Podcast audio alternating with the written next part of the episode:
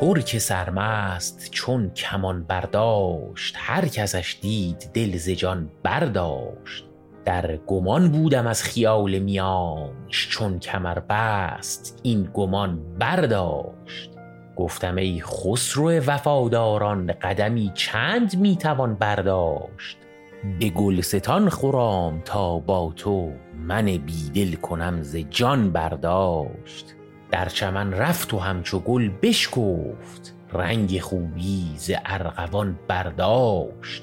در زمان چون که مست شد ساقی شیشه را مهر از دهان برداشت. باده چون گرم شد به صیقل روی زنگ ز آیینه روان برداشت. هر کدورت که داشت دل از درد درد او آمد از میان برداشت باده از حلق شیشه صافی دم به دم ناله و فغان برداشت که سراسر جهان و هر چه در اوست عکس یک پرتویی است از رخ دوست.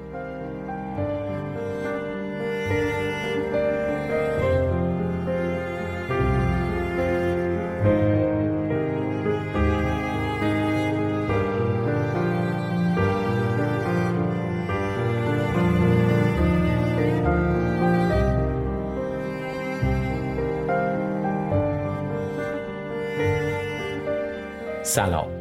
این بند یا غزل چهارم از ترجیع بند نه بندی عرفانی شاه نعمت الله ولی بود. این شعر در قسمت 16 همه پادکست بوتیقا معرفی شد. توی اون قسمت از پادکست ما در مورد اشعار وحدت وجودی که در تاریخ شعر ایران سروده شدن حرف زده بودیم که این شعر رو هم به عنوان نمونه آوردیم و صرفا معرفیش کردیم و اینجا توی شعرکست به صورت کامل برای شما توسط من حامد خونده شد.